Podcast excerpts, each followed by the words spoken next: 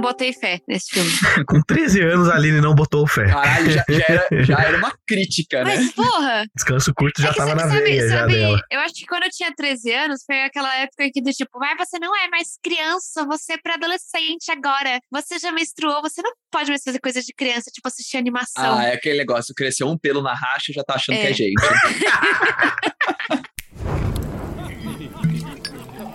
Este é o descanso longo. Fala, seus goblins! Chefe Nassif aqui. Estou acompanhado desses goblinzinhos maravilhosos. Aline Baroni. Nossa, eu sou um goblin agora, que honra. Todos nós Olá. fomos. Sempre fomos, sempre fomos. Todos nós somos goblins, ok. Exatamente. Da horda glo glo Globin. Goblin. Fala seus goblins, chefe goblin na cifra. Tudo O goblin. Esquilo tá aqui também. Tô aqui, não consegui me segurar antes da introdução, porque hoje eu tô varado no café, cinco Nossa. xícaras, então assim, vou interromper todo mundo hoje. Meu Deus do céu. goblins, seus lindos? É. Imagina, o Esquilo vai fritar hoje loucamente, assim. Ah, vai. Coloquem na velocidade 0.25 no podcast pra poder escutar essa. Caralho, né? Galera, hoje coloquem no mais devagar, porque realmente o. Coloca som de moto dando grau, tá ligado? Sensacional. Vai, eu fiquei sabendo que vocês vão me contar novidades, eu quero saber novidade. Esse podcast foi gravado faz um tempo, viu, pessoal? Então algumas novidades não são tão novidades assim. É, a primeira novidade é que eu estou com Covid, trancado num quarto, sozinho. Gente, espero que vocês tenham filtro no fone de vocês pra vocês não pegarem Covid. Exatamente. né? Avisando pra vocês todos escutarem esse podcast de, de máscara. Isso. É, não é só uma gripezinha, é um, é um vírus de computador. Que bosta, segue, pelo Ai, meu Deus. Eu tô péssimo essa, meu amor de Deus. É, a gente Começa vai... a tocar a música do Cyberpunk, assim, né? Caralho! Nova mutação. Exatamente. Deu geral, galera. Nem Zoom te salva mais. Covid por WhatsApp. É outra doença que passa por WhatsApp, mas a gente não vai entrar nesse, nesse assunto. Aliás, É. bem, vamos, vamos got political. né? Se a gente É. não falar da notícia, o esquilo vai pirar. É, vamos, vamos falar da DOF. A gente foi esse final de semana, não sei quando é que vai sair esse podcast, né? Mas a gente foi esse final de semana na DOF. Que é a diversão offline. Isso não, não é patrocinado, tá? Só deixando claro aqui. é só, a gente Mas só podia ser. podia ser, fica aí a, a ideia. né? Me liga. Pessoal da DOF, se, você, se vocês ouvirem isso, seria um prazer estar fazendo parceria com vocês. Mas, como eu estava falando, nós fomos esse final de semana e foi um evento que eu nunca tinha ido na minha vida. Assim, na verdade, eu vou ser muito sincero, eu fui em quase em nenhum evento desse tipo na minha vida. Anime Friends, Anime Fest, é, Comic Con, nunca, nunca fui. Nunca. Queima, porra! Nunca fui. Essa foi a, foi a primeira vez que eu fui também. Não, mas você já foi em Comic Con, você já foi em Ah, não, eu, fui nesse, É, eu já na fui em outras coisas. Mas é. E, cara, foi muito da hora, porque a gente encontrou muita gente lá. Tipo, muita gente de muitos lugares, assim, desde o do Saladino até. Pra quem não sabe, o Saladino, deixa eu falar exatamente quem é o É Saladino. bom, é bom. É, meio, é meio difícil as pessoas não saberem quem é o Saladino, mas Eu não sabia. O, o Rogério Saladino é o cara que criou a Tormenta com mais outras duas pessoas, que agora eu não lembro. É, quem são? Ele tava dodói, viu, gente? Perdoa. e sobre as outras pessoas que ele não teve a capacidade de lembrar. Elas são Marcelo Cassaro e JM Trevisan. Tinha gente pra caralho lá, tinha. Nossa, eu, admito que eu estou quebrado, pessoal. Então me perdoem de eu estar meio lerdo, assim. Eu tô. tô... Enquanto o esquilo tá, tipo, no 2.0, eu tô no ponto 0.5, assim. Sabe? É. O esquilo está com toda a energia que eu não estou. E um pouco mais. Mas o, o evento foi muito da hora, porque a gente fez contato com várias pessoas também, né? A ponto de falar com uma galera, não sei se vocês conhecem a galera do, da editora Chá. Por exemplo, a gente falou com a Estela Mendes, que é muito foda, né? Tipo, ativista aí da causa de. de- de- não vou falar da causa trans, mas né, ativista aí, do, da pioneira Da repre- representação da diversidade. isso, na representação de diversidade, de várias, de várias coisas ali. A editora Chá é muito foda, ela com o marido dela, que agora eu não lembro o nome dele. né? A gente conheceu eles, trocou uma ideia. A gente chegou até a comprar um livro. Qual que era o nome do livro? Você que tem o livro. É, tá tá aqui. na quarentena. RPG Indagações, é, tô na, tô, tô na, na quarentena. Que é escrito por uma galera de peso, né? Vou até falar alguns nomes aqui. Por exemplo, o Mestre Pedroca, tá aqui, mas, né, tipo, ele é um dos mais famosos que tá aqui, assim, no quesito de YouTube e coisas do tipo, né, por causa do Skyfall, tá. Mas tem, por exemplo, cadê? Jorge Valpassos, que ganhou até um Goblin de Ouro esse ano. Goblin de Ouro, quem não sabe, é tipo o Oscar. Que eles dão ali no, no evento. É, são, né? vários, são vários prêmios ali. A gente, Quando eu vi gente- que era um Goblin de Ouro, eu pirei. Cara, é muito bom. Eu admito que eu fiquei com inveja. Eu queria eu ter ganho um Goblin de Sim, Ouro. porque a gente não pode. O pior é que a gente não pode usar essa ideia porque ela exi- Ah, já, existe, já também. existe, então não pode. Tinha o Thiago Rosa também, que ele já escreveu pra Dragão Brasil algumas vezes. Cara, uma galera de peso. Vão na DOF. A DOF é sensacional. Tipo, quem quer conhecer essa área de, é, de- chama de versão offline, né? Essa área de, de tabletop, assim, é muito foda porque é cenário brasileiro. Então, tipo, todas as publicadoras, Devir, Galápagos, Paper Hand, os caralho, tudo tava tudo lá. E você conversa com, com a galera produtora dos jogos, né? Então, tipo, é muito foda, muito foda. A gente conversou eu vou trazer alguns, algumas pessoas em especial aqui, porque eu achei muito da hora. E eles trataram a gente muito bem. Os criadores do RPG, que ainda não saiu, chama As Chaves da Torre.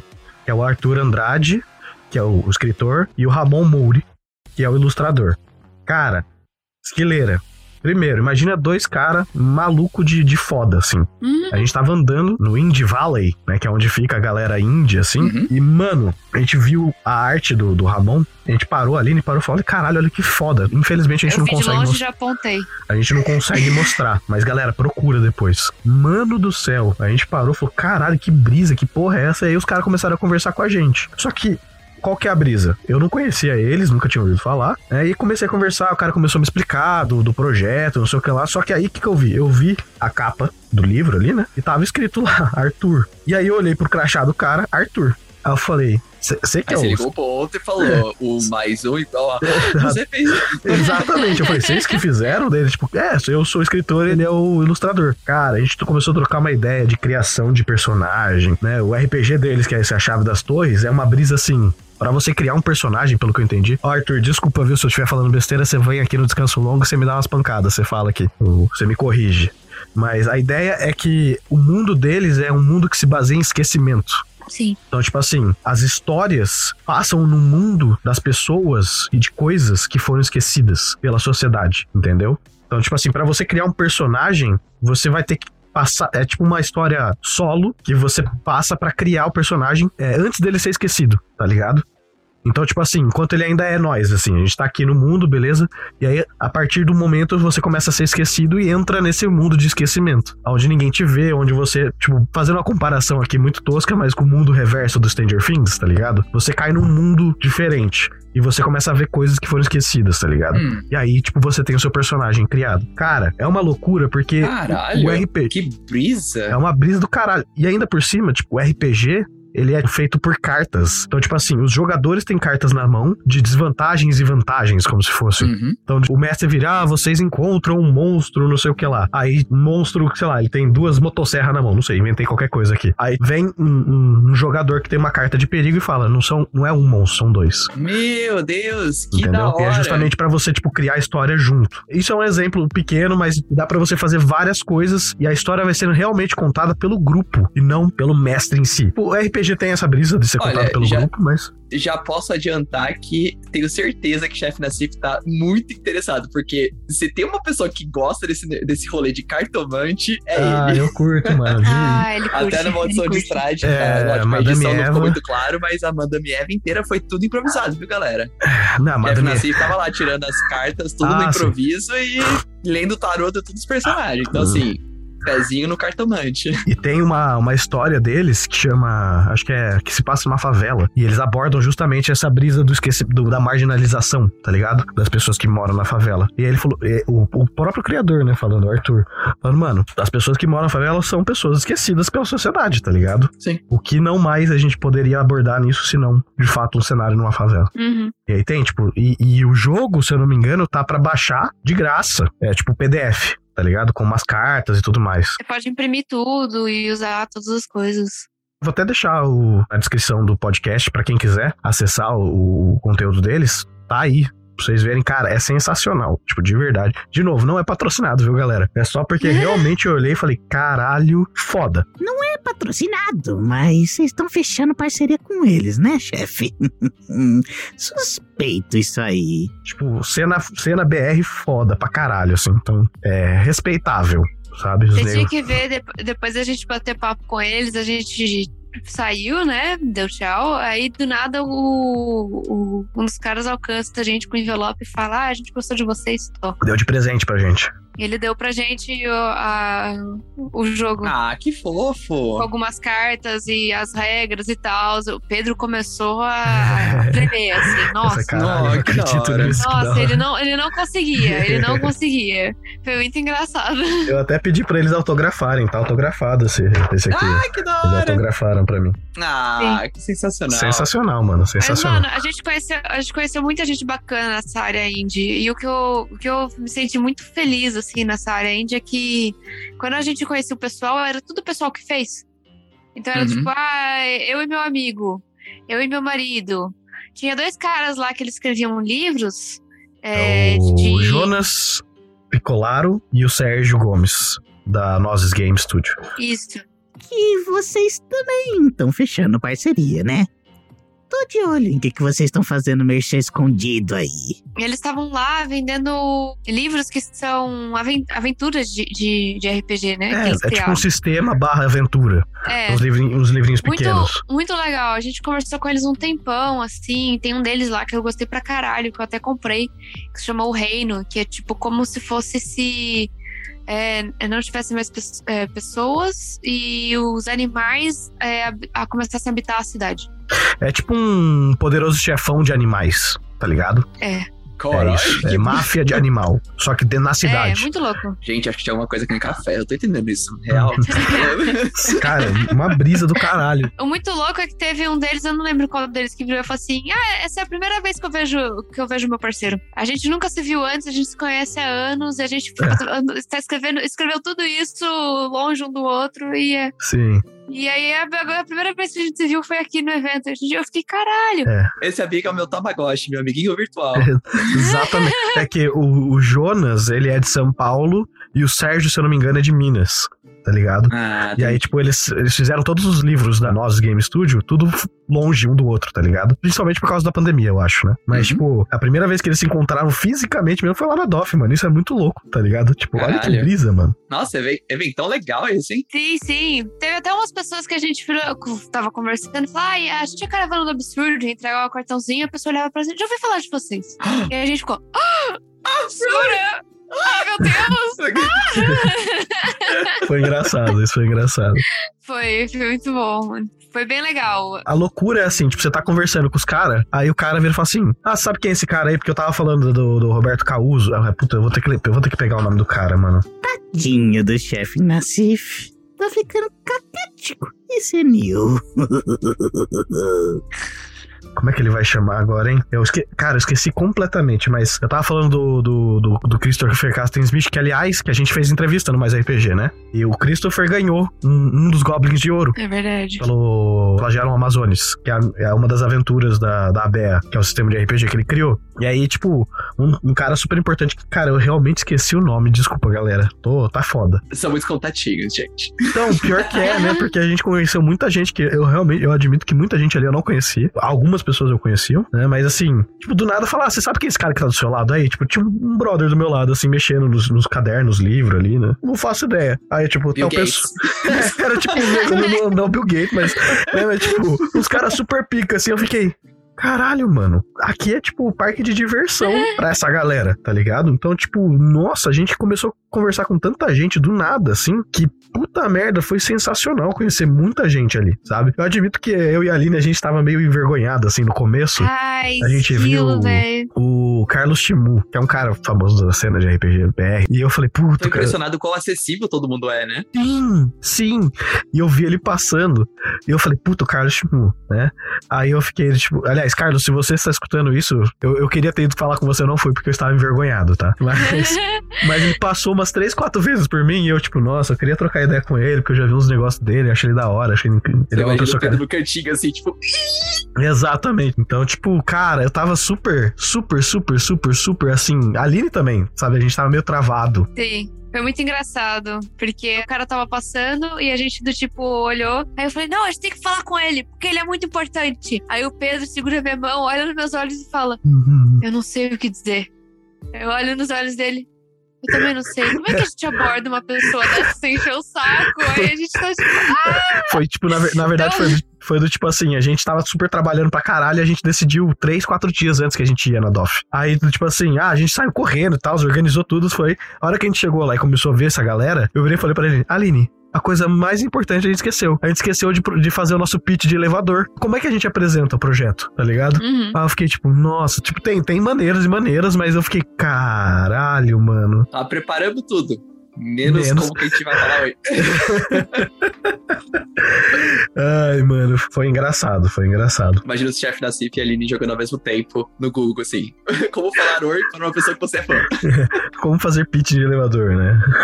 Não, é muito maluco, porque o engraçado é que a gente foi ver um monte de palestra, né? De um monte de gente importante. Aí daí acabava a palestra, a pessoa virava assim: ah, se alguém quiser continuar falando comigo, eu vou estar em tal estande jogando RPG. E vazava. Aí você fica.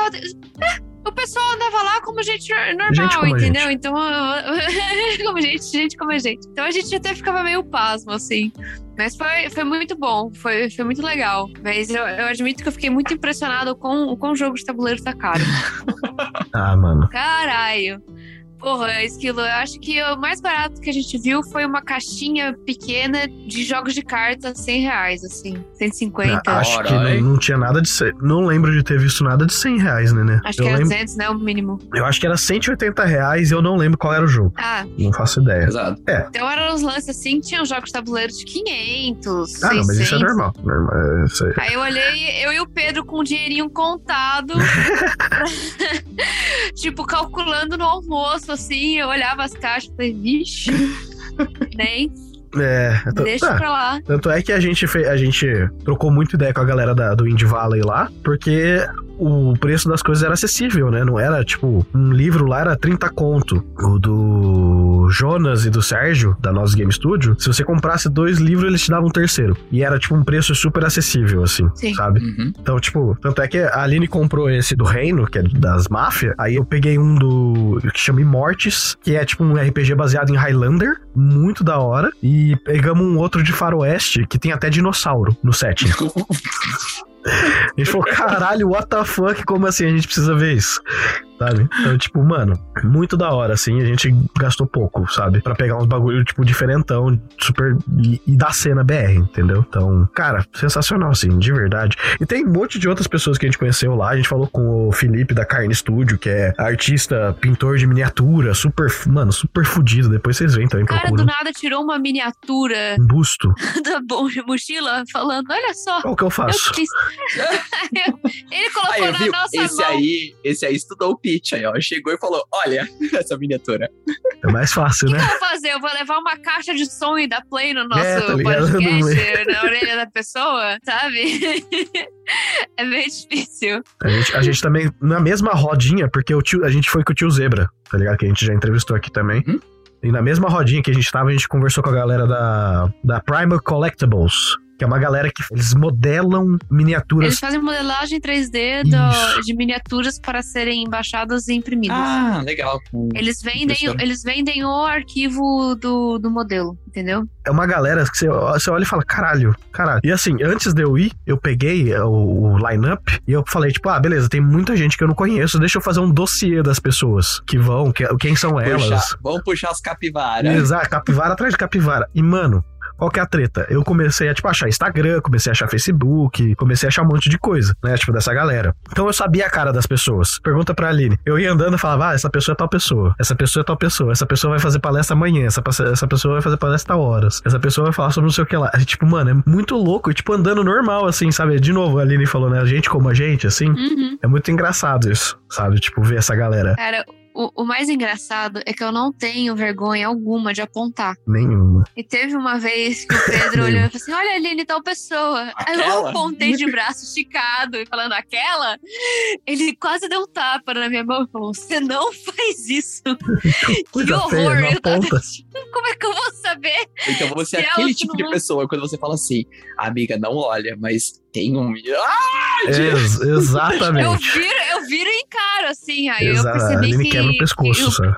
o Pedro fica muito incomodado, então eu fiquei, não, né, não vou fazer, não, deixa. Então ele falava, Aline, atrás de você tem tal pessoa. Todos os meus músculos querendo imediatamente virar, Não, assim. Eu tava, não, deixa eu contar até 10. Só imagina aquele tique, assim, você tendo aquele tique no pescoço, tipo.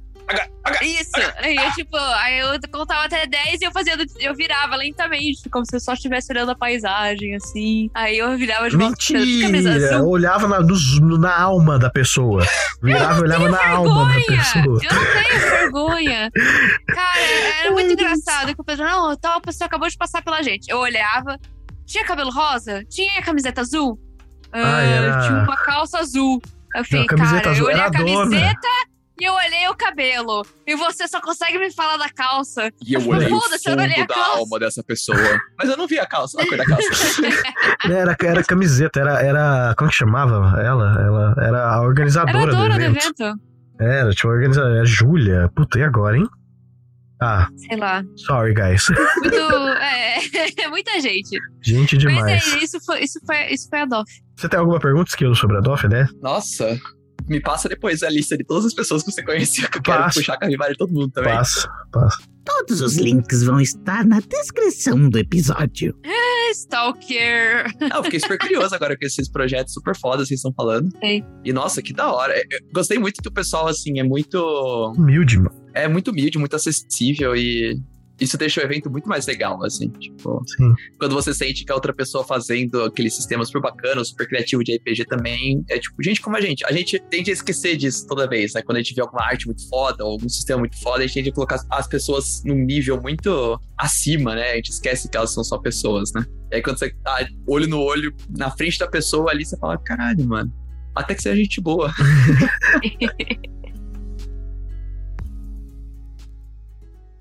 Fala pessoalzinho, chefe Nassif do futuro aqui. Eu vim rapidinho falar, por favor, não passa, não passa, não passa, não passa. É, rapidinho, prometo que não vai demorar nem um minuto. É, vim falar rapidinho da nossa loja de camisetas e acessórios, que ela tá com três coleções de camisetas que a gente já lançou. Nossa primeira coleção é a coleção de originais da CDA, que tem as artes dos podcasts e várias outras coisas que são produzidas dentro do canal. A gente tem os provérbios caóticos, que são umas frases de zoeira e umas coisas bem engraçadas. E a gente tem a Epic AI, que são artes feitas por inteligência artificial com alguns toques humanos. Preciso passar também falar um pouquinho do nosso Catarse, que dependendo do que você assinar dentro do nosso Catarse, você pode ganhar desde cartas com dedicatória assinadas por nós e stickers de WhatsApp e Telegram, até programas especiais e o seu nome aparecendo aqui no programa. Então eu vou falar o nome de alguns dos nossos apoiadores e agradecê-los. Então, Rosana Romal, Gui Bartilieri e Henrique Machado Gonçalves, muito obrigado pelo apoio de vocês, tá bom? E por favor, não esqueçam de apertar o sininho aí embaixo para ter a notificação dos nossos programas novos e dar uma nota pra caravana também, tá bom? Um beijo, obrigado e continuem aí com o episódio de vocês. Tchau, tchau. Antes da gente ir na, na DOF, a gente foi ajudar um dos melhores amigos da Aline, o, o Pia, pra a se mudar. É verdade. Que ia sair, de, só que lá ia precisava, precisava de ajuda pra fazer. Aí, tipo, eu parei o carro e atravessou um velhinho. Na faixa de pedestre na Tá nossa ligado? frente. Na faixa de pedestre. Aí eu, eu olhei, cerrei os olhos e falei: Pera, é o Drauzio Varela? Eu olhei. Ah, é sim. É verdade. Nossa, ele começou a surtar aquilo. O chefe começou a surtar. Ele ficou, meu Deus! É o Drauzio Varela! O Drauzio Varela tá andando na, na faixa de pedestre! Ele tá andando na rua! Vou lá ver essa calçada! E o Drauzio Varela! E eu tava do tipo, cara, qual o Drauzio Varela? Ali ele tira uma foto! Ai, Pode tirar uma foto. Deixa É, a mano. pessoa, né? Foi, foi muito engraçado. É muito. É muita coisa de interiorzão, assim, tá ligado? Tipo, você cruzar com essa galera na metrópole, assim, sabe? Aí, tipo, você vê essa galera passando, assim. Mano, uma vez, há muitos anos atrás, eu tava no shopping, lá em São Paulo, e eu vi o Supla passando. Tá. Eu namorava outra pessoa. Na época eu tava com o sobrinho dela, que era pequenininho. Aí a gente tava na frente de uma loja vendo sei lá o quê. E aí, tipo, eu olhei e falei, caralho, o Supla. Eu falei. E obviamente o Supla ouviu. Aí o Supla fez, tipo, um sinal de, tipo, jerk off, sabe? Tipo, foda-se você, assim, sabe? Pra mim. Para aqueles que não sabem o que jerk off significa, é o ato de masturbação. Nesse caso, masculina. Prossigamos com a história. Do tipo assim, vai se, sei lá, vai se, não sei, sabe? Uma coisa bem supla, assim. Ah lá, lá, lá, lá. Ó, o chefe nasceu com medo de falar que uma celebridade mandou ele se fuder. Aham. Aí, tipo, eu olhei pra aquilo, aí eu olhei pro moleque que tinha, sei lá, 8 anos de idade, assim. Eu não fazia ideia que era suco. Aí ele, que, que é isso? E ele repetiu o sinal. Aí eu fiquei tipo, puta que pariu. E o Supla saiu cagando de rir. Assim, eu falei, filho da puta, Lazareto. Supla, eu sou um fã, tá? Mas caralho, porra. Super fama, vai se fuder. Mas vai se fuder. Aí o- qual foi o Miguel? Eu falei, não, ele bateu no peito e fez sinal de paz e amor. Foi isso. Ah, é. Não foi, Aham. mano, moleque, não. Aí você já Cara. tentou apagar a memória do menino ali, já. É, tipo, exatamente. ao vivo. Se tivesse aquela maquininha dos homens de preto, É. sabe?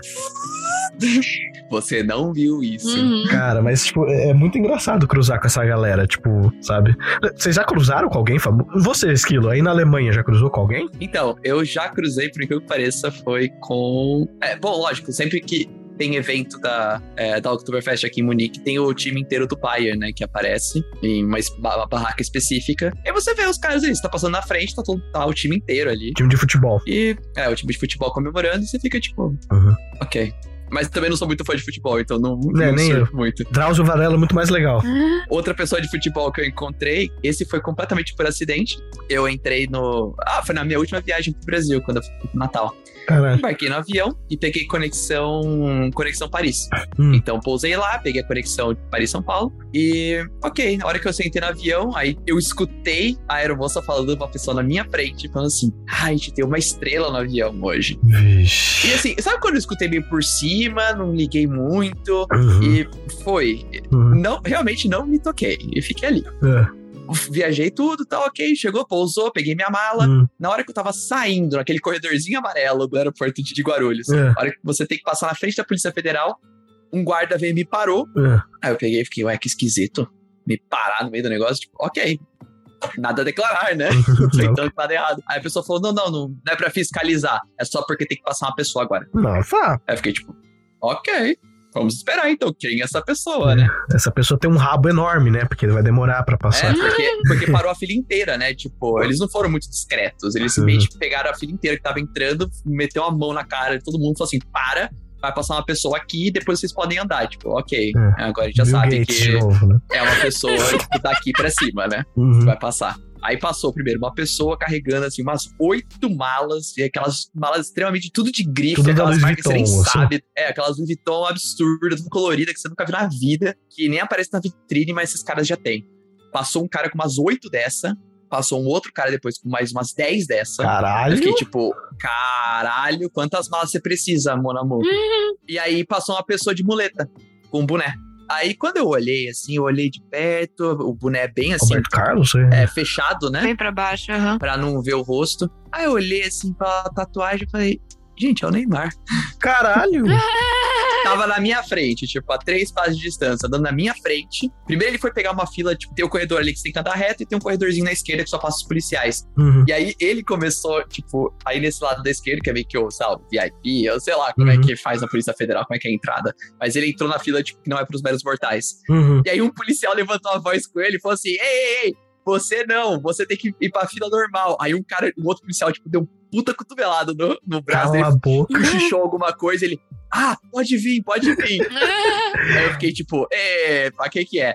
Aí eu, eu vi, reparei que era o Neymar, eu não tive reação, porque, novamente, não gosto de futebol. Então, Mas por que, que ele tava de muleta, você sabe? ah, acho que ele tinha, tinha caído de novo, né? Ele só cai. Então, provavelmente se É. machucou em algum jogo, alguma partida. É. Provavelmente o pessoal fã de futebol pode dizer aí que aconteceu dezembro, dezembro do ano passado. Deve ter acontecido algum acidente ali, algum jogo. E aí eu fiquei quieto, tipo, o máximo que eu posso dar pra aquela pessoa é o silêncio, tipo, um pouquinho de. Respeito? É, acho que respeito, não sei. Respeitar o espaço. O né? mínimo que eu pude dar pra aquela pessoa naquele momento é, tipo, respeitar o espaço dele e não ficar gritando, tá ligado? Ah, olha aí, mas saca a câmera, essas coisas assim. É, eu admito que se eu fosse o Neymar, eu gostaria que você fizesse isso. Cara, é que todo dia, se alguém fizer isso com você, provavelmente vai encher o saco. É, Aí você não quer mais. Tipo, é legal nos primeiros 10 dias, depois eu acho que exatamente. tá no saco. Então eu fiquei quieto, mas a pessoa atrás de mim sacou Hum. também quem era. É. Esse cara começou a gritar: Melhoras, menino Ney! Aí todo mundo, menino Ney, menino Ney, todo mundo começou a sacar o celular e a polícia ficou muito brava. Tipo, Ah. não pode sacar o celular, porque a gente tava na entrada de declarar, tipo, bens. Então não pode sacar celular ali. Todo mundo começou a sacar celular, começou o policial a brigar. Eu fiquei tipo, meu Deus do céu, o que eu tô fazendo aqui? eu só fiquei quieto na minha, assim, tipo, meu Eu Deus do só quero ir embora. Eu só quero ir pra casa. Porra, Neymar, por que você não voa private, sei lá? Tem que pegar o meu avião, causar. Isso é muito louco, né? Nunca imaginei que essa galera. Achei que essa galera, tipo, tinha jatinho particular, assim, viajava pra cima e pra Ah, baixo então. com jatinho. Também não entendi. Voou de Air France, provavelmente primeira classe, mas. Ah, ob- obviamente. avião do povão.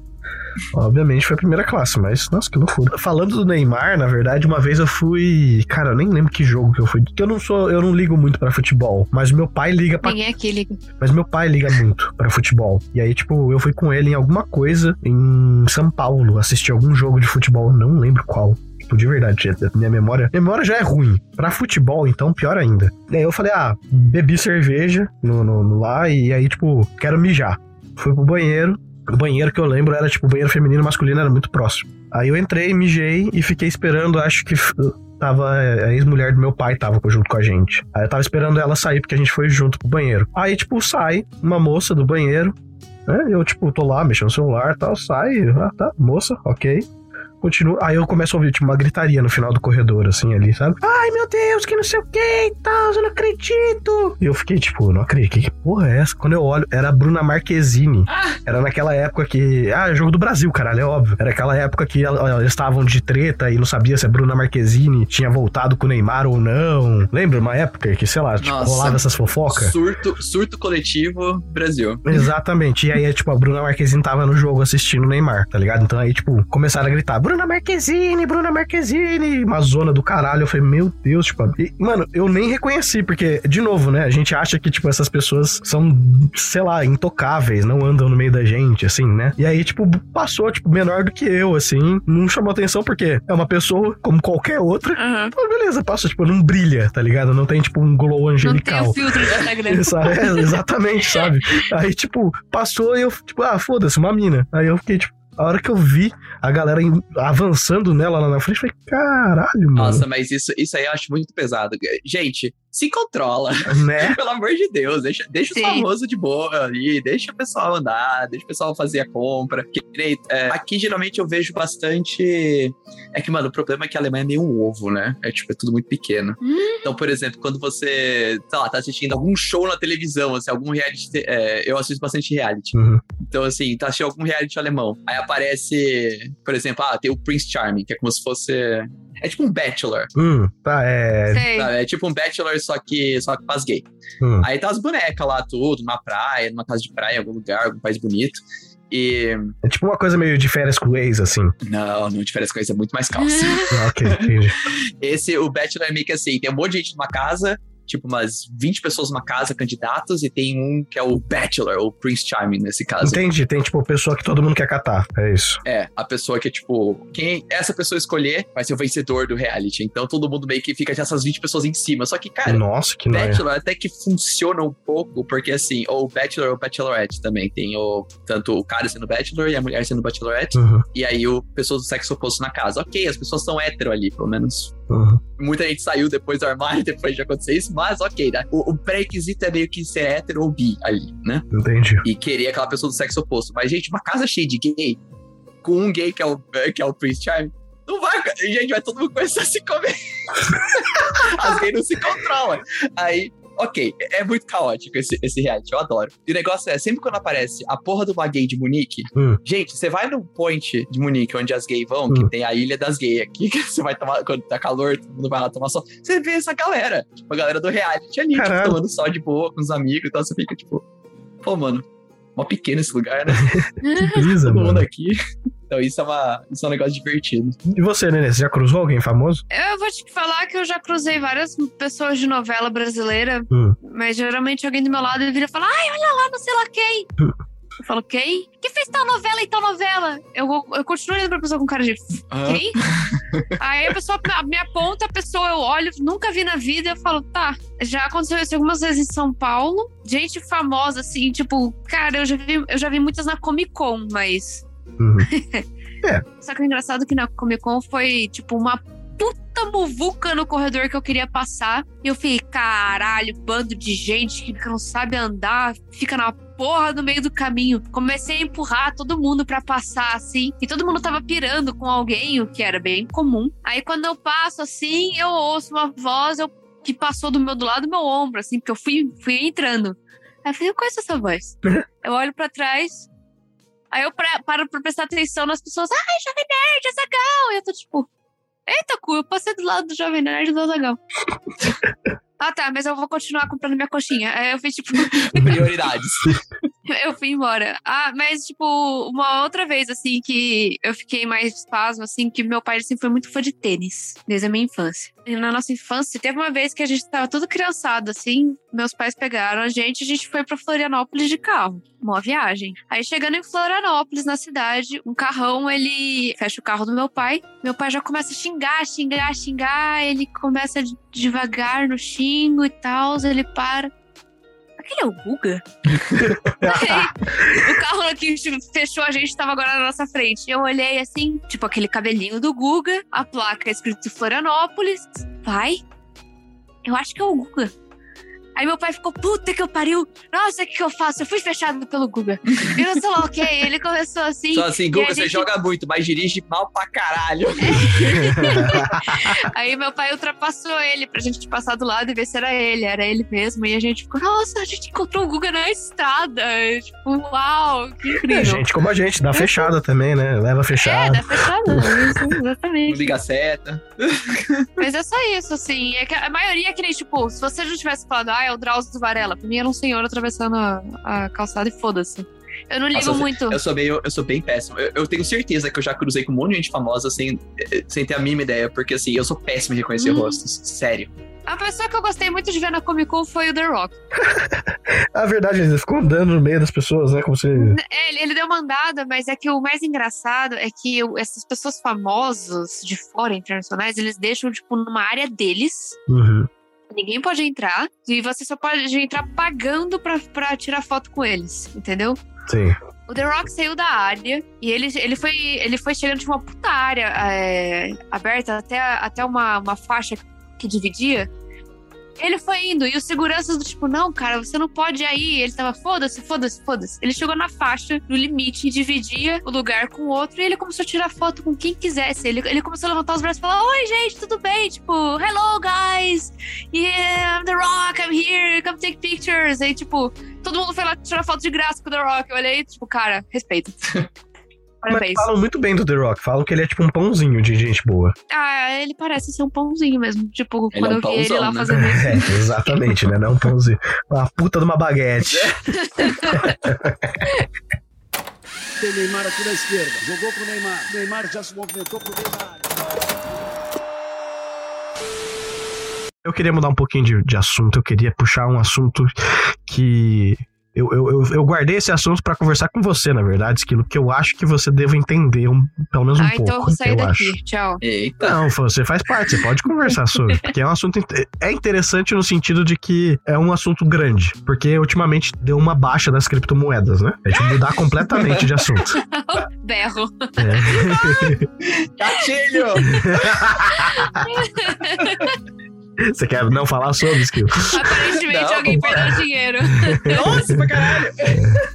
Então, eu tava vendo, eu, cara, eu li em um monte de lugar. Eu até cheguei a jogar no Google do tipo, qual o motivo da baixa das criptomoedas. Mano, e ninguém consegue me explicar de um jeito assim, tipo, aconteceu isso e por isso aconteceu isso. É sempre tipo assim, os negros tentando, na verdade, vender criptomoeda pra você. É tipo, todos os lugares que eu fui. Assim. Essa, essa, caiu porque não é a outra. Porque se fosse a outra, não tinha caído. É, exatamente, é tipo. É, cara, é que o problema do, do universo cripto é que é muito assim, é faroeste de finanças. Uhum. Então, assim, não, não tá muito regulamentado ainda. É um negócio que, assim, tem muito esquema de puxa-tapete, tem muita gente querendo vender coisa pros outros e depois tipo, tirar todo, todo o lucro e abandonar o projeto. Caralho. Tem muito desses golpezinhos, sabe? Porque, assim, não tem regulamentação. Uhum. É tipo, isso aconteceu também no passado com venda de ações. Agora tá mais regulamentado, tem muito menos. Não digo que tá 100%, ok? Uhum. Mas tem muito menos. Tem regulamentação, tem leis agora que você pode ser punido se você fizer bosta. Sim. Cripto não tem É, agora. Então, é tudo muito complicado. E quando você vai buscar algum tipo de informação, você sempre acaba caindo na galera que tá pagando ali um patrocínio, pagando um resultado patrocinado e que quer vender a moeda dele porque é o modelo de negócio. É anunciar o máximo possível, até subir o preço, a pessoa vende tudo depois e dá aquele dump. Então, assim, precisa fazer muita pesquisa toda vez que você vai comprar uma moeda, que você vai investir em alguma coisa. Agora, saindo um pouco do tema de, tipo, o disclaimer, né? Uhum. tipo, i- isso é cripto, esse é o universo cripto. Uhum. O que tá acontecendo nesse momento? É o seguinte, cripto foi... Acho que nos últimos anos o pessoal sempre tem um, um bull market. Não sei se vocês sabem o que isso quer dizer. É, bull market é o... Geralmente falam bull market quando, tipo, as coisas, as ações estão subindo muito, os valores estão Tá, subindo muito. entendi. É é. um boom, uma explosão do, do, do, do, do- do mercado sobre aquilo. mercado. É, tá tipo uma bull run ali. Uhum. É, tipo, corrida do touro. Existe bull market, bear market. Mercado do urso, que eles falam, é quando o Ah, negócio boom cai. market de, de touro? É. Não é boom. Eu ouvi boom marketing. Bull market. Ah, eu achei que era boom de Tá. explosão. É, eu também. Não. Bull market. Oh, tá, entendi. Tipo, Então deve ser tipo um tiro de corrida de um bull, assim, a força de um touro. Deve ser É, isso. tanto que toda vez que você entra no tema finanças, aparece sempre um, ou às vezes um urso no ícone, ou um touro no Uhum. ícone, é, é geralmente tem esses termos. O que acontece? Agora, Hum. O mercado cripto tem. Muita gente estava acreditando que os ciclos de cripto são definidos pelos eventos de halving do Bitcoin. O que é esse evento de halving? É quando a mineração do Bitcoin é cortada pela metade. Hum. Então, um minerador que, por exemplo, deixa o computador trabalhando ali, vou dar um exemplo sólido, mas, por favor, Uhum. é, não leva isso muito a fé e fogo, é só pra dar um número Ah, você tá explicando. Ah, é. Um mês do computador rodando ali, gerando processamento, ele minera 200 bitcoins. Caralho, dinheiro. Hoje, dia 9 de novembro de 2022, o valor da Bitcoin é 16.100 dólares. Exemplo, exemplo forte. Tô falando assim, coisa bem do passado. Hoje não acontece mais, não. Uhum. Não sei que você não tem uma, um fucking planeta minerando bitcoin pra você. É, NASA, né? NASA começa a minerar. Mas... Então, assim, vai, deu 200 bitcoins. Depois de um evento de halving, que acontece a cada 4 anos no ciclo de Bitcoin, Hum. o mesmo processamento gera 100 bitcoins. Então é cortado pela metade, por isso chama halving, de half. Ah. Então é cortado pela metade. Geralmente, isso marca o início de mais um bull market. Hum. Porque a moeda deflacionou. Ela não tem mais, é, como é que fala? A fonte de Bitcoin é cortada pela metade Uhum. e eventualmente essa fonte vai secar. Acho que Uhum. em 2140 e sei lá quanto, alguma data Tá. essa fonte vai secar e a proposta do Bitcoin é justamente não ser uma moeda onde é controlada por uma entidade única. Hum. Então, por exemplo, não vai ter um banco central que vai falar assim, galera, não tá fechando a conta, vamos imprimir dinheiro para começar, porque, sei lá, o governo Entendi. aprovou tal medida e a gente não tem dinheiro. Porque quando acontece isso, coloca muita moeda em circulação, essa é uma Um das dos motivos de inflação. é, porque acontece inflação. E a promessa da Bitcoin é justamente não ser uma moeda que é inflacionável. Entendi. Então, o que acontece é, quando corta isso na metade, começa a subir a demanda e tem menos produção, então o preço sobe muito e decola. E aí o pessoal fica tudo empolgado e começa, nossa, um monte de gente fazer um monte de shitcoin e, é, e promover qualquer coisa, e aí o mercado vai correndo muito bem, obrigado. Uhum. É o que aconteceu no último ano. Agora, tem inúmeros fatores. Tanto tá rolando guerra, Uhum. tá rolando inflação forte no mercado. E quando rola inflação, o que acontece? O pessoal começa a mover dinheiro. Uhum. Por exemplo, agora aconteceu que o. Eu não sei como traduz, mas é Fed, FED. Mas o que, que é o Fed? É. O Fed. Nossa, agora você me pegou. Eu tenho que traduzir, calma aí. Enquanto você pesquisa Esquilo, só me responde uma coisa que me veio na cabeça agora. Por isso que tem um touro na frente do, do, do- do mercado de ações dos Estados Unidos? É por causa disso? Sim, é por causa disso. Nossa é por causa do senhora. bull market. Ok, entendi. Agora, agora eu entendi. Tá, ó, perdão. Fed é o Federal Reserve System do- dos Estados Unidos. Hum, E o que acontece? Todo país tem, tem o seu. E foi anunciado assim: agora o que acontece é, como tem muita gente em risco e a inflação tá muito forte, eles querem reter mais dinheiro.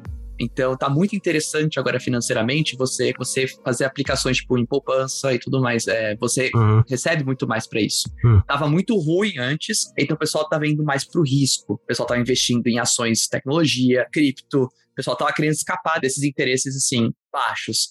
E como agora começou a dar uns números muito altos de inflação nesse ano, Uhum. eles começaram a deixar isso mais interessante. Então tem muita gente saindo desse mercado de risco, que cripto é risco hoje, Uhum. e tá começando a jogar um lugar mais seguro Hum. que tá interessante. Então, assim, naturalmente o preço vai cair. Isso contando com guerra, contando com um monte de coisa que acontece mundialmente, tudo que acontece mundialmente afeta um pouco o preço, porque é um, o pessoal sempre age com essa notícia. Sai alguma notícia de alguma coisa, sai algum anúncio falando de inflação, isso pode ser o suficiente para alguém decidir não investir mais em cripto ou investir mais em cripto. Então, essa é uma das causas. Deixa eu ver se eu entendi. Então, tipo, a criptomoeda é um bagulho que as pessoas que promet, prometia, muitas aspas aí, que não seria é, prejudicada pela geografia do mundo, assim. Tanto política quanto locacional. E, mas agora ela tá sendo Hum, se fudendo. Não que digo isso. que essa foi a promessa. A promessa é simplesmente ter uma moeda que não seja dependente de um estado, Uhum. que não seja assim, um estado não controle quanta, é, quanta Quanto existe. cripto vai ter em movimento. Ele não está centralizado o poder na mão de uma pessoa só. Uhum, Por isso que existem muitos mineradores no mundo, é, no mundo inteiro, milhares. uhum. Então, assim, não tem como uma pessoa controlar mais. É uma coisa descentralizada. Entendi. Essa é a proposta. Mas, assim, influenciada pela, por políticas externas, isso sempre vai ser. Entendi. Porque a gente tá nesse Porque mundo. não tem então. como. É praticamente impossível. Mas assim, nenhum estado vai conseguir praticamente controlar. Uhum. Pelo menos a Bitcoin. As outras moedas têm. Cada uma tem uma proposta, e assim, tem muitas moedas sérias por aí, não é tudo bagunça, tá, gente? Uhum. Tem moedas que são interessantes e que tem projetos legais por trás. Não vou dar nomes, porque não sou. um- Não, não vou dar conselhos de finanças, porque Não, claramente eu não, não é. estou conseguindo dar nem com as minhas. Não, não. Mas assim, é, é um negócio interessante e o que acontece é, é, no universo cripto, é uma hipérbole muito forte, o negócio é muito volátil. Então, por exemplo, quando começa a cair o preço, tem muita gente que entra em cripto usando. Ah, agora fudeu, eu tô com o nome em inglês né, sempre na cabeça e Que é alemão. o, o blockchain? É, tipo- O que, que é? É, não, pessoas que investem com. Só explicando para as pessoas né, entenderem por que da minha dúvida, é que nos últimos meses o valor da, da- pelo menos da Bitcoin, que é a mais famosa, caiu em 60% mais ou menos. Eita, cu. Então, tipo, se você. E a Bitcoin, eu não. Você sabe o valor da Bitcoin? Esquilo, mais ou menos? Que era antes? Cara, é que eu vejo mais o preço em euro, mas já chegou a. Tava 45 mil euros, 43 mil euros cada Bitcoin e agora tá 19. É, caiu então, bastante. então pensem nisso, goblinzinhos. É, imagina 45 mil euros uma Bitcoin e agora ela tá 19 mil. É tipo uma queda Tá. assustadora. Eu acho que o termo é leverage, que pra mim, é para mim a parte de cripto é muito difícil explicar, porque eu, eu vejo muito conteúdo em alemão, inglês e português Uhum. eu vejo, vejo nada, então é muito difícil traduzir isso. Tudo bem. Mas, por exemplo, quando alguém investe em cripto com leverage, a pessoa investe, por exemplo, 10 vezes mais dinheiro que ela tem Uhum. Naquele momento. E aí tem um certo limite de quanto que aquela moeda pode cair até que aquele investimento seja liquidado Uhum. e a pessoa não tenha mais nenhuma cripto. Então o que acontece é muita gente investe de uma forma muito perigosa em cripto e a partir do momento que a moeda começa a cair, ela começa a liquidar muito dessas compras. Hum. E aí começa a um monte de centro de investimento ou casa de investimento, é brokers, não sei como traduz isso, elas começam a quebrar também, porque elas oferecem esse dinheiro com dinheiro que elas não têm, e aí a moeda cai, e ninguém tava contando com isso, e aí essas empresas falem, e aí um monte de gente não tem acesso a uma moeda a mais, e aí essa despenca e cai mais o preço, liquida uma outra broker, então o negócio vai tipo uma cascada. Uhum. Então, o problema é assim, quando o Bitcoin cai o preço, tipo, ah, só caiu 5%, mas é, mas 5% pode quebrar um broker. E se quebrar um broker é menos 5%, depois mais menos 5%. Então tem um dia que você abre simplesmente assim, começou o dia com menos 3% e termina o dia com menos 30%. Fala, meu Caralho. Deus, o que tá acontecendo? Então assim, se for investir em cripto, não tem estômago. Caralho. Então tem que ser um dinheiro que você joga assim, é dinheiro de aposta, é dinheiro que você faz, jogaria na roleta, sabe? Você pode ganhar tudo ou perder tudo. Caralho, mas eu não sabia que era toda essa brisa. E geralmente é muito difícil explicar todo o conceito, porque assim, sempre quando. Isso aqui também é minha opinião, tá? Tem Uhum. muita Não. gente que vai falar uma coisa completamente diferente do porquê que tá acontecendo isso no mercado. Uhum. Mas isso é que, assim, é o que eu tô consumindo que me diz que é isso que tá acontecendo agora no mercado. Uhum. Mas assim, cara, a regra do jogo muda todo dia. E eu realmente não consigo acompanhar. Eu sou, tipo, meio que jogo meu dinheiro ali, um pouquinho, aquele dinheiro que você pode perder e fala. Fecha o olho, espera quatro anos. Sei lá. É, exatamente, é. É, mano, eu tinha campeonato antigamente de xadrez, assim, nos Estados Unidos, que eles davam, tipo, 3 bitcoins pro terceiro lugar, tá ligado? Tipo, Teve bom. né, imagina, na, na época bitcoin valia, sei lá, centavos, tá ligado? Tipo, valia, pô, sei lá, não sei nem centavos, mas valia muito pouco. Né, Imagina, tipo, você falou, quatro anos depois tá valendo, tipo, 45 mil euros, tá ligado? É porque eu, assim, praticamente, eu até gostaria que você cortasse isso depois no- na edição, tá? Hum. Que eu vou falar agora. Manda bala. Que eu Corte rápido. Faca. É Tramontina. Nenê, quer que eu mude de assunto? Porque você tá, tipo, completamente boiando, né? Vamos. Vai no assunto, mas eu tô boiando Não, mesmo. vamos, vamos nesse assunto e já troca o outro e depois não fica o seu critério na hora de editar. Tipo, ah, vale a pena deixar, vale a pena tirar. Mas então, por quê? Porque quando eu tava lendo sobre isso, por que, que eu falei de blockchain? Porque blockchain é o sistema que você usa pra fazer a compra do, do- da cripto, e os caralho. E é o mesmo sistema que usa pra comprar NFT, tá ligado? Sim. E aí a pergunta que eu ia fazer é: será que essas porra dos NFT, porque desculpa a minha opinião como um ignorante do assunto, mas NFT pra mim é, né? Não, não soa como um bagulho muito honesto assim, mas de qualquer maneira. Uhum. É tipo, É. o NFT. É, tem, tem várias. A Aline também, a parte artística, né? Tá- tem, tem treta com NFT e tudo mais. Sim. Mas, tipo assim, a mesma coisa que você usa pra compra e venda de criptomoeda é a mesma que você usa pra NFT. Aí a minha pergunta é: essa treta com que tá tendo com as criptomoedas, você acha que, tipo, vai, vai afetar o mundo do NFT? Por ser, tipo, o mesmo sistema de compra e venda? Ahn, sim. É porque é o seguinte, pelo que eu saiba, acho que o maior ambiente que tem de NFT que você faz compras Hum. é com a moeda Ethereum. Quando o mercado inteiro cai o preço, naturalmente aquele NFT fica muito mais barato. Uhum. Então isso afeta o mercado. Tudo que acontece com Bitcoin é meio que assim. é, Todas as outras moedas, não tem nenhuma moeda que seja completamente independente do Bitcoin. Então, se o Bitcoin caiu o preço, todo o mercado toma uma surra também. E assim, nessa parte do, do blockchain, na parte de assim, ah, NFT, é, Bitcoin, outras moedas e tudo mais, todas elas usam a tecnologia blockchain. E é uma tecnologia muito interessante. Eu até já dei uma lida mais profunda de como que funciona blockchain e por que, que todo mundo prega assim como uma coisa muito inovadora. Uhum. E realmente é um negócio muito foda. Dá uma tuitada o que é blockchain pra galera que não entende. Tipo, rapidão, assim. Nossa, Consegue? não sei se eu consigo. É muito, é muito teórico e é muito, assim, muito profundo na área de TI, assim, Uhum. tipo, de lógica de é, como que funciona a criptografia, como que funciona. É, é uma coisa legal porque você consegue não só confiar num banco de dados só, Uhum. mas num, você consegue descentralizar um conhecimento, um banco de dados, um histórico. E isso é uma coisa muito legal. Uhum. Só que assim, é uma tecnologia. Então ela pode ser usada tanto pro bem quanto pro mal. Que nem fala assim, ah, nossa, fala uma inovação. Nossa, o avião foi muito inovador. Agora a gente pode voar para outros países. E fala, tá, mas a gente também pode voar em cima de uma cidade e jogar bomba em cima. É.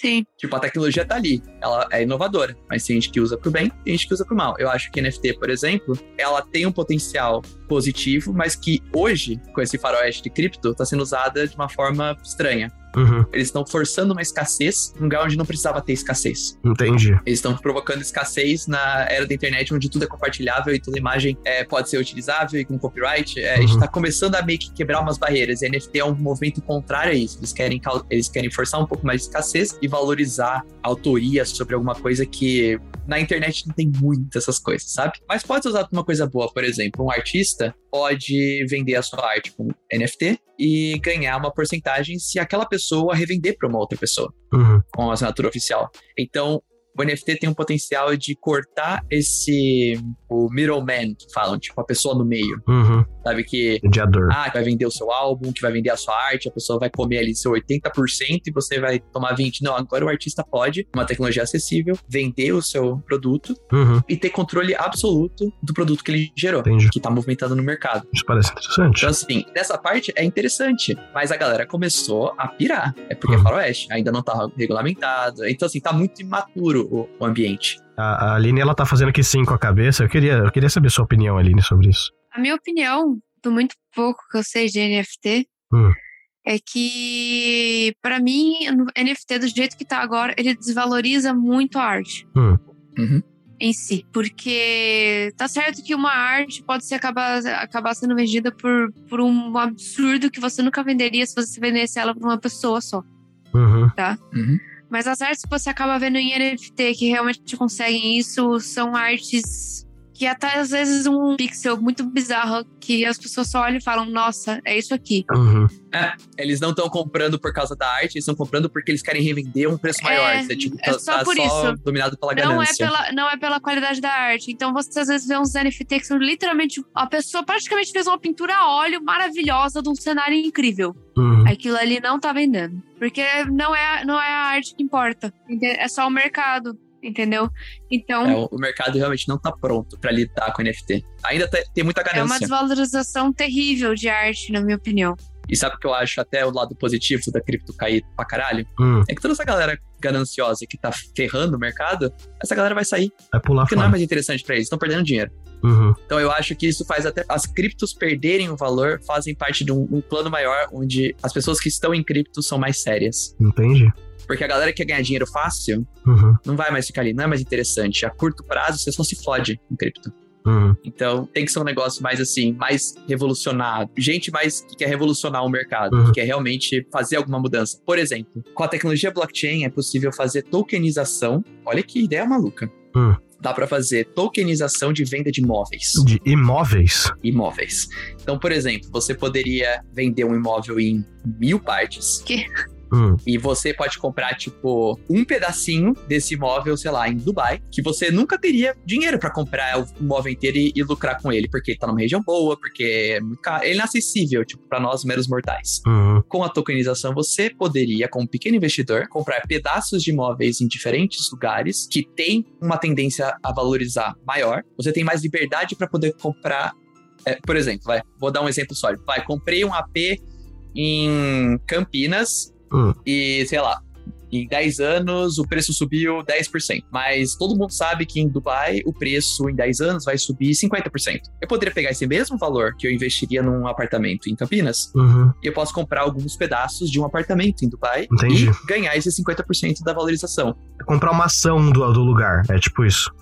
Ele deixa o mercado imobiliário e a área de investimento mais acessível para todo mundo. Entendi. Todo mundo que quiser pode comprar um pedacinho, Nossa, sabe? Então não é aquele negócio super restrito que só se você tiver 3 milhões você pode investir. Não é aquele aquelas ofertas boas que só os milionários têm. Entendi. Só que assim, isso não tá acontecendo ainda, mas é um potencial. E é uma coisa que assim, você tem que estar muito fundo no buraco do coelho para começar a ler sobre essas coisas e acreditar no projeto, sabe? Mas é muito massa. É o que você falou, Esquilo. Toda tecnologia pode ser usada pro bem e pro mal, né?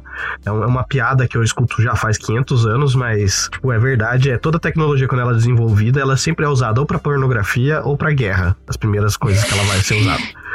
Tá ligado? Ai, ai. E aí, tipo, depois ela desenvolve. A internet era pra ser guerra, mano. Gente, será que tem, será que tem NFT de cuzão? Discussão Ah, deve ter deve ter, mano. Se você procurar, tipo, ter. sempre tem. né? Mas, tipo, é- é isso que eu sinto, tá ligado? Tipo, e é muito verdade isso. Tipo, não só tecnologia, muitas outras coisas também. né? Mas um bagulho que eu ia puxar até pra, pra incluir a Aline um pouquinho mais no assunto.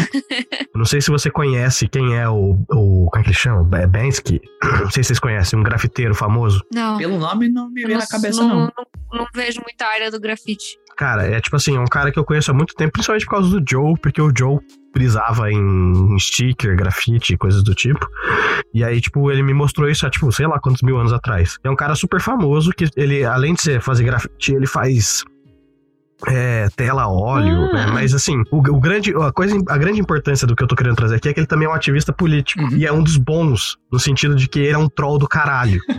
então, tipo assim, teve uma vez que ele fez uma tela que é muito famosa, que é, um- é uma pintura de, de uma menina. Cara, vocês já devem ter visto que é uma pintura de uma menina Eu segurando, tô com o Google aberto. segurando um, um balãozinho de, de coração. Sim, Vocês já devem ter visto em algum lugar. Aham. É bem famoso. tô vendo no Google agora. Qual que é a brisa? Venderam essa tela dele. Só que ele enquadrou e acho que ele deu pro museu. Aí, não sei qual, qu- quanto de fake news é isso, Grude, me corrige depois. Não. Mas ele meio que tava lá no museu e aí o museu quis vender a arte dele. E vendeu por, mano, 21 milhões de- de dólares, sei lá, tipo um preço ridiculamente absurdo. Na verdade, um milhão. Mas não deixa de ser absurdo ainda.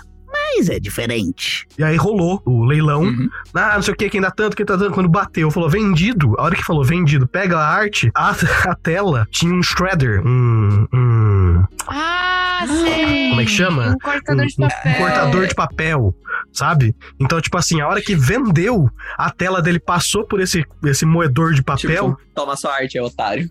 Exatamente. Mano, é tipo genial, tá ligado? Genial. Ele, e, tipo, depois, quem, quem se interessar mais por isso, de control, quão genial o cara é, procura por isso, porque, tipo, tem ele, eu acho que mostrando, tipo, mano, quando eu dei pro, pro, pro- museu, tem, tem, tipo, toda uma explicação dele. Gente, amei das o co- do, do planejamento dele, assim, sabe?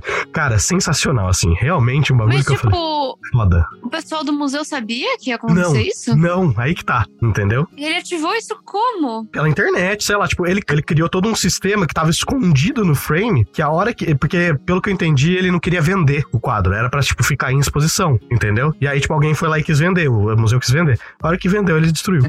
tá ligado? Tipo assim, mano, vocês são gananciosos, quero que vocês se fodam, entendeu? E aí, tipo, mano, olha a genialidade desse cara, entendeu? Tipo, você olha e fala, tipo, mano, parabéns. Da hora. Respect. É, exatamente. Então, Que incrível, velho. o que você, Aline, como artista, A arte pensa disso? Eu, eu acho que até já esse caso já é arte em si. Exatamente, vale mais, né, agora a arte dele. Pior que tá valendo 4 milhões de dólares agora. É que é, que, que eu acho, assim? Eu acho que tem uma, uma grande complicação de quando você faz arte, que é. Hum. Em que, aqui, pô, qual você é o limite? Vai lá fazer xixi. Qual é o limite de a arte, a arte que você fez é sua? Hum, hum, entendi. Porque foi você que fez. Mas quando você vende, ela é sua, Hum. entende? Porque tecnicamente, por exemplo, eu te vendi um quadro Tá. e você me pagou. Que você Ok. pintou, é isso. Um quadro eu que você. pintei. Tá Hum. com a minha assinatura. Tá. Tu comprou o quadro. Beleza. Você pode chegar em casa, pôr o quadro no chão, derrubar um pote de ketchup em cima dele, Hum. passar uma, um- uma vassoura em cima, recortar ele em pedaços e jogar no lixo. Posso. Porque é seu. É. Entendeu? Uhum. Mas, tipo, ao, ao mesmo tempo, se eu soubesse que você fez isso, ai, Realmente, né? Pegar, tipo, um um quadro que você ficou, sei lá, uns seis meses pintando, assim. Alguma coisa do tipo, Sim. uma coisa escrota desse tipo, assim. Então tem, tem um certo negócio assim, é do tipo, eu posso vender pra você, mas é, é meio que ao mesmo tempo um, você por favor respeite o que eu fiz. Entendi, tipo. Tem certo um contrato não, não verbal em lugar nenhum que em que a arte tem que ser respeitada, hum. sabe? Porque aquilo ali alguém fez, velho.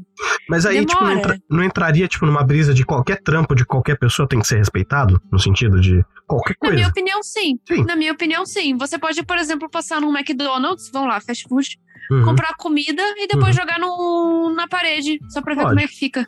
Pode. Entende? E você fudeu o trabalho de alguém. Sim. Sabe? Uhum. Agora, quando ele faz isso, o Bensky, Hum. ele vendeu a pintura pro museu. Então, não sei se ele vendeu aí que tá, né? É? Ó. nananã. Ah, então vocês estão checando se é verdade ou não Sim, já? É, da hora. Tava sendo leiloado, tava num leilão. sim. Então, por exemplo, num caso desse, um NFT não deixaria eh, isso acontecer. O dono da, da NFT, ele tá sempre por dentro do que tá acontecendo com a arte dele. Quem tá comprando, quem tá É revendendo. que, pra mim, qual que é a genialidade que ele fez? No momento que foi vendido, é que, é que aconteceu, sabe? Da hora. É naquele momento de transição, de que a pintura era dele e agora é de outra pessoa. É, do museu. Era do, É. era do museu. Era do e aí- museu? É, ele, ele doou pro museu e o museu vendeu. É justamente aquele momento de transição de, de, de quem pertence. No meio dessa transição, ela não pertence a ninguém. É que nem uma pessoa no aeroporto. Sabe? Nesse momento foi quando, quando eu destruiu. E, a- e quando ele fez isso nesse momento, todo mundo ficou: ó, se isso acontecesse antes, ia ser horrível. Se isso acontecesse depois que a pessoa colocou na parede, sabe? Uhum. ia ser terrível. Ele fazer nesse momento, ao, ao mesmo tempo, ele, ele coloca do tipo, a arte é minha. Essa é a arte. É, e, por exemplo, ó, eu tô lendo aqui. O diretor da arte contemporânea da Casa de Leilões, ele disse a seguinte coisa: estamos tentando decidir o mais rápido possível o que isso significa no contexto dos leilões. Porque, tipo, dentro da regra de leilão, isso é válido? Isso ainda é a arte? Você destruiu o que a pessoa tava comprando? É. Não, mas era isso que eu tava comprando, já tava no quadro. Então. Tá dando quadro. Ninguém foi lá e interferiu na obra. A obra é essa. Você só descobriu que a obra, a obra final quando você comprou ela. Meu Deus do céu! Eu tô Então- pirando aqui. O cara, ele fez um negócio assim, tipo, pra, pra mim, esse movimento dele foi a arte. Foi, foi foda. Porque a arte é passar uma mensagem. Sim, foi um protesto, né? Olha quanta coisa ele passou com isso, entendeu? Então, do tipo, ah, fiquei puto que ele fez isso. Será que esse foi a int- a intuição dele? É você ficar puto? Ele A arte é o que te faz sentir algo, né? A partir do momento que Uhum. você sente ódio, tristeza, raiva, felicidade, independe do que for, eu sinto que a arte é tudo que te faz sentir alguma emoção. Eu tenho essa concepção Ai, de arte. Se, se a gente chegar na, no estudo de o que é arte, você vai chegar num, num Ah, negócio assim, impossível. Olha, olha a toca do coelho. É, de novo, Ah, né? Vai chegar naquele movimento que eu não gosto, que é justamente o questionamento: isso é arte? Que é do tipo a roda de bicicleta de ponta-cabeça no, no, no Ah, o banco. pi- o ou a- pinico ou a assinado. privada- O pinico assinado. É. Isso é arte? Então é do tipo: arte é questionar, arte é O, que é arte? Aí você entra nessas questões e fica, velho. Eu- Mas eu concordo com você. A arte é fazer você sentir algo. Mas aí eu acho que puxa mais pra parte de filosofia, né? A gente não tem nem. A gente nunca te- trouxe ninguém de parte filosófica, né? Podia trazer alguém de filosofia um dia aqui pra conversar, sobre, principalmente sobre esse, Isso, esse, é legal. esse termo, assim, tipo, o que é arte? É uma, é uma brisa Sim. do caralho, assim, discutir. Existencial. É, a gente tem essas brisas, né? De discutir umas coisas do nada, assim, né? Mas, por exemplo, imagina assim, ó. Você pagou pra caralho nesse quadro. Hum, Vamos, vamos supor que ele fez outra coisa que eu acho muito interessante também. Você pagou pra caralho nesse grafite desse quadro. hum. Você comprou e pôs na sua casa. Ah, essa pintura é minha. Hum. E o artista vai lá e começa a grafitar isso em todas as paredes de todas as ruas. Hum. Com valor tem o seu quadro agora. Provavelmente menos, porque quando a gente coloca preço nas coisas, no capitalismo é baseado em escassez. O valor vem de escassez. Então, se tá começando a distribuir pra todo mundo, aí fica. Hum, Eu acho uma grande questão, que- questionamento pro capitalismo também. Uhum. Não, mas ó, vou, vou- vou trazer um apontamento, acho que. Não sei se vocês vão lembrar, no início, de quando começou meme na internet. Ah. Tinha aquela. Os memes era aquela. Era tipo palitinho e um, um fundo branco Ah, e um uma era rosto. aquele. Fuck. Isso, essas É. coisas, sabe? E o mais famoso de todos era a Trollface. Trollface. Uhum, A Trollface foi um artista que fez, se eu não me engano. foi. E qual que é a treta? Meme não se controla. Não tem como controlar meme. Principalmente quando explodiu o meme. Era um bagulho que ninguém nem entendia o que que O era. Hoje, negócio é wildfire total. Exatamente, tá ligado? É viralizado o bagulho, tá ligado? Tipo, começa pequenininho, do nada explode, todo mundo tá fazendo e falando, e ninguém sabe de onde veio e pra onde foi, sabe? Só qual que foi a treta? Se eu não me engano, aí, tipo, de novo, né? A gente não é nenhum sommelier de coisas das- do tipo, né? A gente é profissional em bater papo, mas a ideia é que o artista que fez o Trollface começou a processar uma galera que usava sério? Trollface. que da hora. Eita, pô. Porque a arte era dele, entendeu? E era tipo assim, ah, mano, você não pode vender uma camiseta com Trollface, porque a arte é minha, Meu Deus, velho. Justamente o Trollface, tá ligado? entendeu? De todos os memes foi o Trollface. Exatamente. Então, tipo, isso entra de novo, eu acho que na brisa até do NFT. Do tipo assim, se fosse um NFT, o cara ia ter o poder sobre isso. né? Mas aí entra, acho que outra discussão que é do tipo assim. Porque eu acho que meme, viralização de internet, essas coisas, também é um tipo de arte, muitas aspas, né? De novo, porque a arte pode ser uma, uma caralhada gigantesca, né? Mas é do tipo assim, é, é uma representação de um, de um, de um- É um recorte histórico, vamos dizer assim. É uma brisa que acontece num, num certo momento, num certo ponto, com certas pessoas. Por isso que é um recorte histórico, certo? E, tipo, Galera, galera que tá estudando arte em 2100, boa sorte aí. Tá- era dos Boa. memes. boa sorte pra entender a era dos memes, porque puta merda o que foi isso, né? Mas, Tá tipo assim, então o que, eu, o que eu acho é, do, tipo assim, a partir do momento que o NFT entra e ele segura essa brisa toda, tipo, como é que funcionaria? Isso é bom ou isso é ruim? Isso é respeito, por exemplo, que nem a gente tava falando aqui com a Aline, é respeito com a arte ou é desrespeito com, com a pluralidade das pessoas representarem arte? Entende? Tipo, são umas coisas assim que você pode, você começa a pensar e brisar e é o, é, o, é o buraco do coelho, é o que nem você falou, esquilo. Toca do coelho que você vai cada vez se afundando mais e, tipo, eu admito que eu sou um ignorante nesse assunto, né? São perguntas que eu, que eu faço na minha cabeça. Uhum. Se eu, eu não faço a mínima ideia da resposta. Uhum. Mas eu acho que seria legal um dia a gente trazer alguém aqui que possa conversar com a gente sobre isso. Viu, Goblin? Se vocês têm interesse, fala pra gente que a gente chama alguém. Ou indica alguém, né? Seria interessante também indicar alguém que possa conversar com a gente sobre isso. esse papo, porque no momento, assim, qualquer coisa que eu for falar sobre isso, eu acho que vai vir muita merda. Realmente. Vai vir tanta gafe, socorro. É.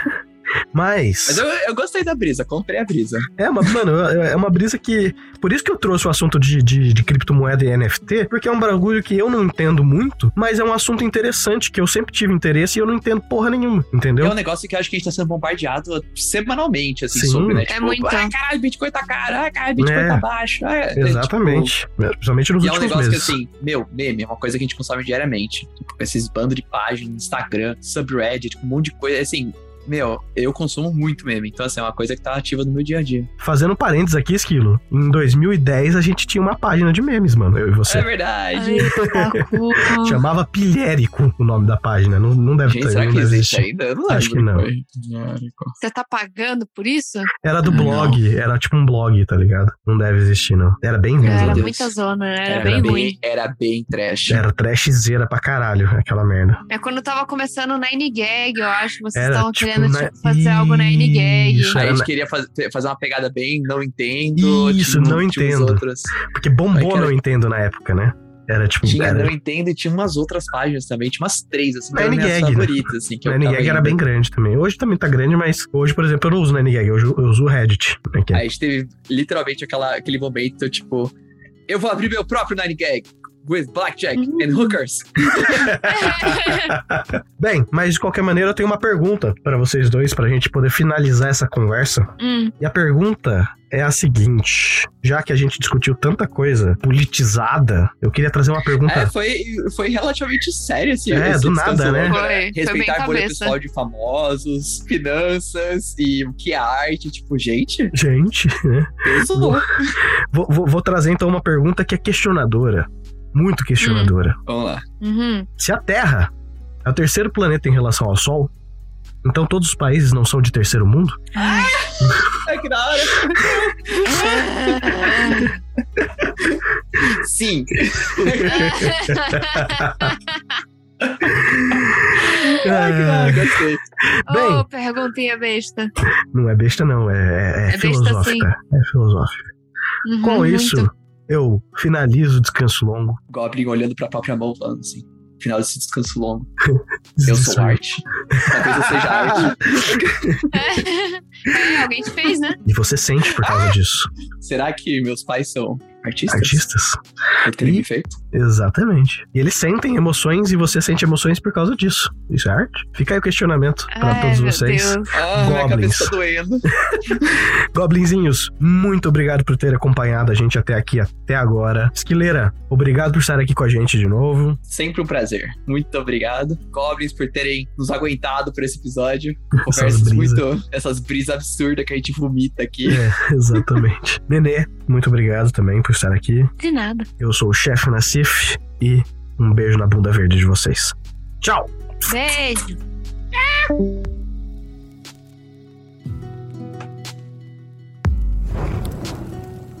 Para mais informações, acesse www.caravanadoabsurdo.com.br.